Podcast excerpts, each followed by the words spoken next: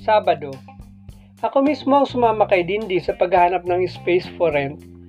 Ayaw niya pa nung una kasi mas gusto niyang tumira sa amin. Narinig naman niya kagabi, straight from my dad's mouth, na kailangan na niya maghanap ng maupahan. Although hindi pa siya naghaya ng ideya na sa amin niya gustong mangupahan, I understood na hindi na hindi na siya papayagan. Parang wala sa loob si Dindi sa aming paghahanap. Masama ang loob niya na ginagawa namin iyon. Masakit naman pa ako, Red. Reklamo niya. Hinilot-hilot pa kunwari ang kanyang legs. Alam ko, nag-iinarte lang siya. O sige, pahinga muna tayo. Umupo kami sa street gutter. Wala pa tayo nakikita ng space for rent. Puro lang room.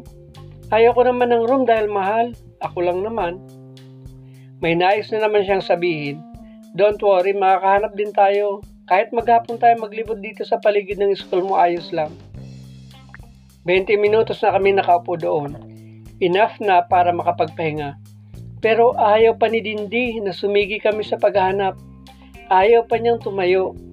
Kaya imbis na maasar at mabugnot ako, inilabas ko ang earphone at nag-sound trip ako. Hindi naman nakatiis si Dindi nakishare siya ng earphone. Halos magkadikit na mga balikat namin. Awkward, pero okay lang. Wala naman masyadong dumaraan. I love your choice of music. I really love it. Magkakasundo talaga tayo rin. Hindi ko siya pinansin. I instead sang along. Nakalimang songs kami, saka pa lang siya nagiya. Pero hindi para maghanap uli, kundi para umuwi na wala akong nagawa, ayaw niya eh. Nagpa-epal siya pag uwi namin sa bahay. Bumida siya kay daddy. Kesyo wala raw kami nakita. Kesyo puro room ang bakante.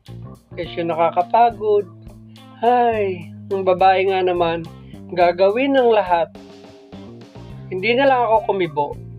But it doesn't help.